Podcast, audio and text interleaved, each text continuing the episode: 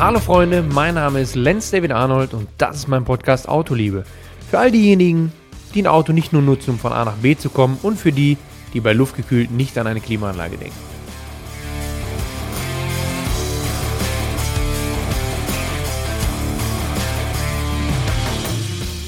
Es ist kaum zu glauben. Es ist schon eine Woche vergangen seit der letzten Podcastaufnahme. Gefühlt war das gestern.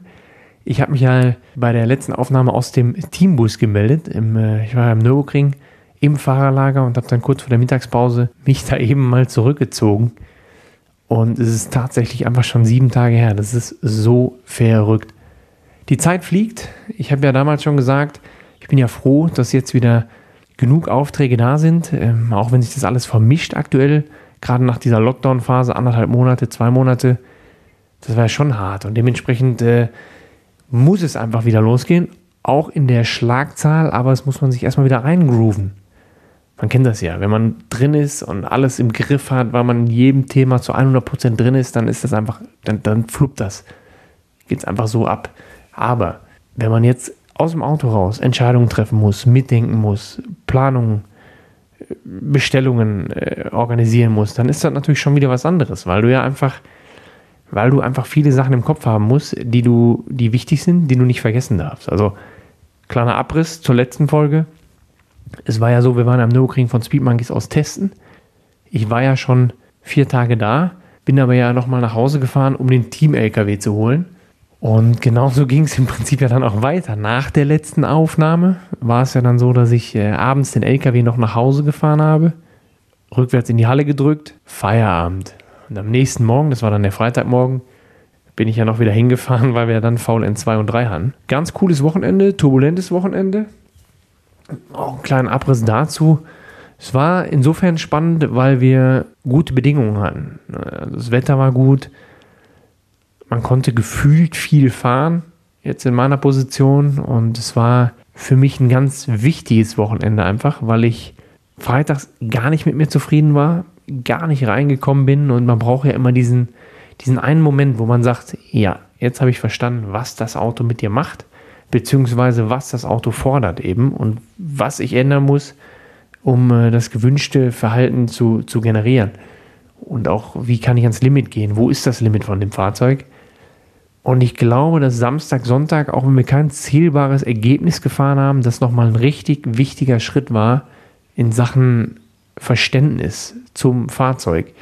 Also ich habe jetzt verstanden, wie der, der Grenzbereich von dem Porsche aussieht, wie er aussieht in Verbindung mit unserem KW Vierwegendämpfer und in Kombination mit dem Michelinrad.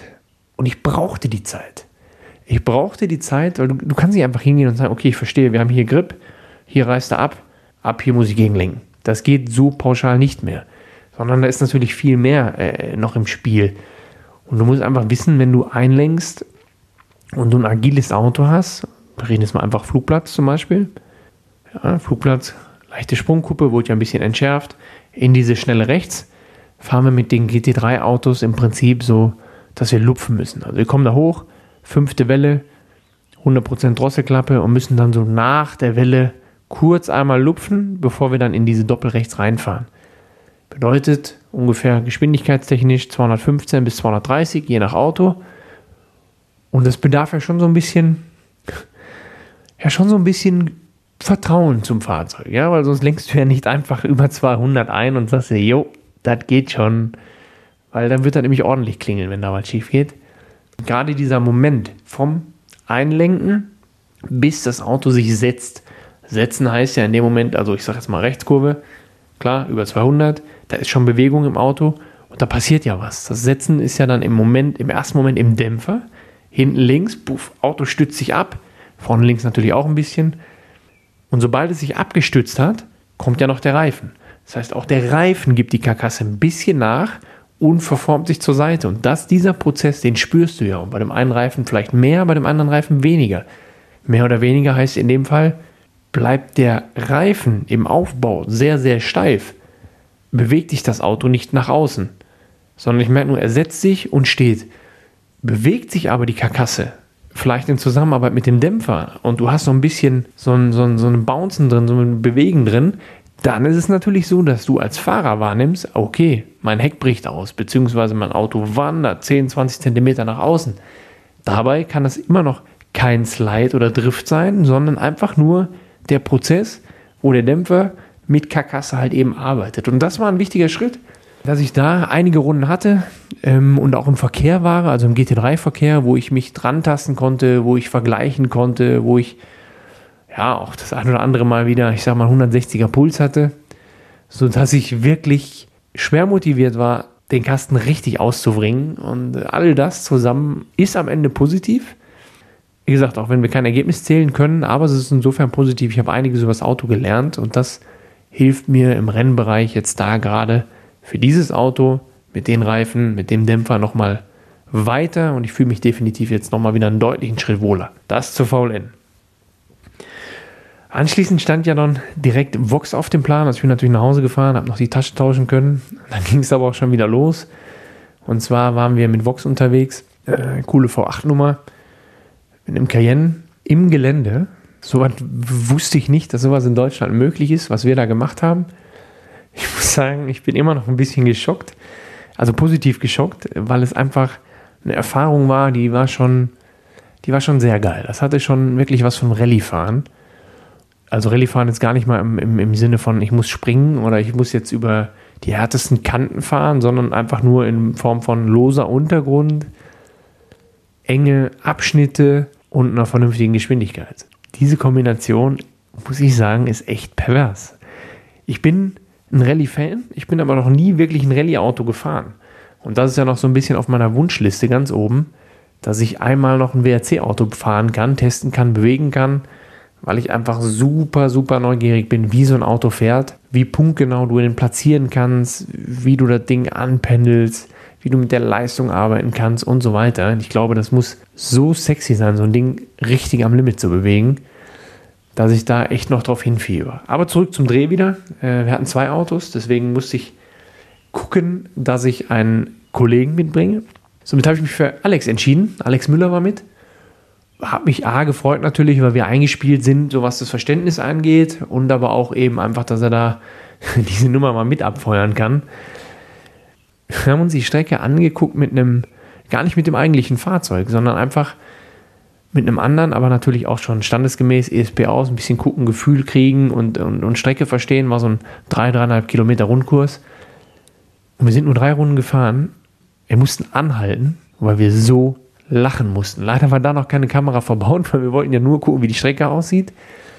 Aber er hat auch gesagt, er weiß nicht, wann er in den letzten ein, zwei Monaten so lachen musste, einfach weil man geflasht war. A, was das Auto gemacht hat, B, die Verhältnisse der Strecke und C, einfach beherzt fliegen lassen. Also wir haben wirklich Spaß gehabt, gelacht. Also ich bin gespannt, ob es im Beitrag so rüberkommt. Und vor allem, was mich so fasziniert hat, dieser, ja, wie soll ich das beschreiben? Du bist in so einem in so einem Flow, in so einem Kick. Also klar, Rundstrecke fährst du und, und, und gehst auf Perfektion.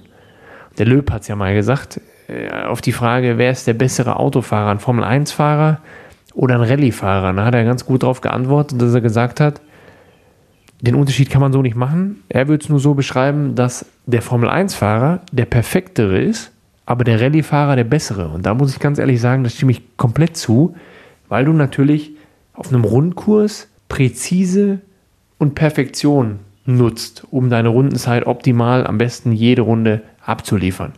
Und in der Rallye ist ja so, die kennen ja die Strecke jetzt nicht, sondern die müssen ja nach ihrem Gebetbuch fahren und halt wirklich ja, ambulant agieren. Ne? Die müssen halt einfach reagieren, auf ihrem Aufschrieb vertrauen, dann hat sich vielleicht was ausgewaschen, ausgespült, irgendwie eine, eine Bodenwelle, eine, eine, eine, Rinne links, rechts, eine Fahrbahnrinne und das sind alles so Sachen, wo die halt flexibel sein müssen. Und deswegen glaube ich, dass die schon die relaxteren sind, wenn man im Grenzbereich unterwegs ist.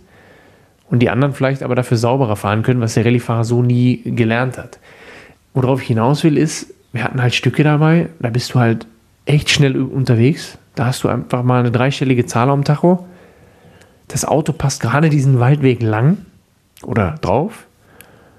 Und du hast so Bewegung, weil du einfach volles Brett beschleunigst. Es ist aber jetzt keine gerade, sondern du hast so Links-Rechts-Kombinationen. Du weißt ja, wo es lang geht und du hast eine Lenkradarbeit. Beide Hände am Lenkrad, klar, 3 und 9 Uhr Position und dann geht die Reise ab. Du bist volles Programm am Beschleunigen. Der Tunnel, du kommst richtig in so einen Tunnelblick.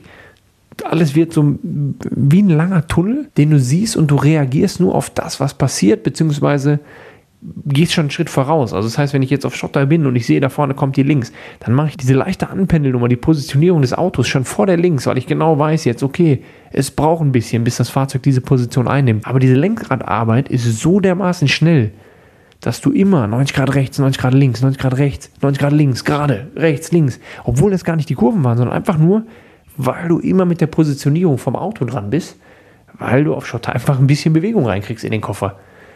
Und das war so faszinierend und hat so viel Spaß gemacht, dass ich mir jetzt noch mehr wünsche, also mal einen WRC-Test äh, äh, fahren zu können, beziehungsweise halt mal mit dem Rallye-Auto unterwegs zu sein.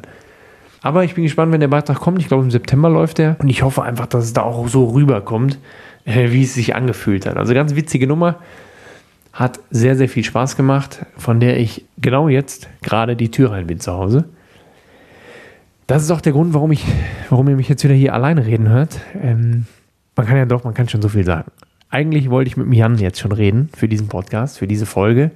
Ich schaffe es aber zeitlich aktuell gerade nicht, weil ich heute Nacht, ich habe jetzt gerade umgepackt und muss heute Nacht schon um 4 Uhr wieder los, weil es mit dem Team-LKW zum Red Bull Ring geht. Die Crew packt gerade das Auto. Wir haben zwei Cup-Autos am Start. Ist jetzt noch ein neues Cup-Auto dazugekommen mit einem jungen Talent wo wir natürlich auch jetzt hoffen, dass wir gerade nach dem, nach dem letzten Sportscup-Meister den Titel verteidigen können, beziehungsweise halt wollen wir mit dem Kollegen, mit dem Jungen wirklich an guten Ergebnissen arbeiten und es soll eine Vorbereitung sein. Eine Vorbereitung mit einem Langzeitplan. Der Junge möchte den Carrera Cup und dementsprechend versuchen wir jetzt all unser Wissen zusammenzupacken, weiterzugeben, zu schulen, halt eben, um genau diesen Weg irgendwie zu ebnen. Während jetzt die letzten Stücke gerade in den LKW geladen werden, bereite ich mich jetzt noch ein bisschen vor, esse jetzt gleich noch was, habe dann alles soweit vorgepackt, so dass ich dann die Nacht um 4, 4.30 Uhr dann los kann. Du bist ja mit dem LKW gute 13, 14 Stunden darunter unterwegs. Kommt ein zweiter Fahrer mit, dass wir das halt eben durchknallen können. Dann heißt es morgen Abend da schon wieder Aufbau, bevor Freitag, Samstag, Sonntag der Sportscup-Wahnsinn losgeht. Freue ich mich ein bisschen drauf, weil gerade erste Rennen jetzt auch da wieder als Team oder Teamchef, Teambesitzer, wie auch immer man das schimpfen möchte, ist ja nochmal immer eine andere Sache. Klar waren wir schon testen, aber gerade auf so einer Rennveranstaltung hat man nochmal so eine andere Anspannung, die dann auch echt interessant geworden ist, wenn ich ehrlich bin. Leider habe ich heute Abend, weil ich, weil ich jetzt einen Tick zu spät gekommen bin, verpasst, GT Masters mitzufahren. Und zwar gab es ein cooles Race Room Event, wo einige Namen aus der GT Masters dabei waren. GT Masters online gegeneinander fahren. Jetzt kommt dann auch alles zusammen. Es ist ein Zoll da, wäre es gewesen. Ich hätte echt Bock drauf gehabt, mit den Jungs zu fighten und ich war von Race Room dazu eingeladen. Das heißt, all die Punkte, ich hätte so, so gerne mitgemacht. Aber leider hat sich der Tag heute lang gezogen. Dann jetzt der Punkt noch, dass ich A, jetzt schon nicht mehr nachjoinen kann und B, morgen früh so, so früh los muss, ist natürlich jetzt suboptimal und ich hoffe einfach, dass sich da auch die Möglichkeit nochmal ergibt, weil ich ja gerade mit dem Simulator nach unserem 12-Stunden-Auftakt in Monza vor vier Wochen wirklich heiß bin und eigentlich auch ja, gerade gedacht habe, dass ich wieder im Thema bin. Äh, bevor es dann wieder hier so losging. Wahrscheinlich muss ich jetzt wieder bei Null anfangen. Also die Lizenzen habe ich behalten natürlich, aber ich meine, für mich selber, um mich darauf einzuschießen. Aber kommen wir nochmal zum Sportscup. Nach dem Wochenende, wir haben Auto Sonntag im, im Sprint laufen und in, äh, nachmittags in der Endurance. Und wenn mein Auto in der Sprint fertig ist, ist ja auch das zweite in der Sprint fertig, aber das wird dann noch vorbereitet für die Endurance, dann muss ich aber schon abhauen mit einem Leihwagen weil es nach Stuttgart geht. Es geht nach Stuttgart, dort ist dann Sonntagabend schon der Auftakt einer, einer Presseveranstaltung aus dem Hause Porsche, die dann Montag anlegt. Äh, auch wieder hier ganz witzig und auch mal nochmal ein Planungsbeispiel. Zeitgleich fährt der LKW abends dann los mit einem Fahrer nach Ulm zum Stegmeier. Da kriegt er nämlich noch ein Zelt dran gebaut. Ein neues Zelt an den Auflieger. Da muss man einmal anpassen alles, bevor man das letztendlich final mitnehmen kann. Ja, dann gebe ich den Leihwagen ab. Der LKW holt mich dann in Stuttgart wieder ab und dann geht es zu zweit abends äh, zurück, Montagabend. Das heißt, bis Montagabend habe ich Action, habe ich Vollgas, bevor es dann wieder ein bisschen ruhiger wird, sodass ich mich dann A auf die Gäste konzentrieren kann, B auch mal wieder hier mich ein bisschen sortiere und auch schon lange nicht mehr passiert, ja, einfach mal ein bisschen ums Haus, beziehungsweise eben den Garten. Ich darf dann nochmal zum Müll fahren. Also es gibt hier ein paar Baustellen, die ich dann wieder anfangen darf. Schöne daran, wird nie langweilig. Ne? Ansonsten gibt es gar nicht gar nicht so viel Neues in der Motorsportwelt gerade. Ne? Außer dass jetzt ein bisschen die Stimmen laut werden. DTM, DTM, was passiert mit der DTM nächstes Jahr? Ja, das habe ich schon die wildesten Spekulationen gehört. Von es werden mit GT3-Autos gefahren bis hin zu Silhouette ist geplant und so weiter. Aber sind wir mal ehrlich. Ich glaube, Berger hat sogar das erste Mal jetzt gesagt, dass es sein kann, dass es gar nichts wird. Erste Mal. Ich meine, wir haben jetzt Ende Juli. Wenn wir realistisch nächstes Jahr was fahren wollen, was es dieses Jahr noch nicht gibt an Auto und nicht gibt, heißt in dieser Form nicht gibt. Ist egal, ob wir jetzt nur einen GT3 nehmen, wo wir ABS abklemmen und mehr Leistung reinhauchen. Die Hersteller wollen das in der Regel testen. Und dafür läuft jetzt eigentlich schon die Uhr und nicht gerade erst an, sondern die ist schon kurz vor zwölf. Dementsprechend weiß ich nicht, was da passiert. Ich bin gespannt. Die nächste Woche wird sicherlich viel zeigen, was, was die Richtung angeht, wo die Reise hingehen kann. Ich hoffe einfach, dass wir da eine Lösung haben, dass es irgendwie weitergeht. Aus zwei Gründen. A, dass wir die DTM als Namen nicht verlieren. Sprich, es ist immer klar gewesen, okay, es ist eine Profiserie die Spitze in Deutschland, wenn man so möchte. Klar, die GT Masters ist die deutsche GT-Spitze in Deutschland, aber die DTM, die deutsche Tourenwagen Masters, hat einfach eine längere Tradition.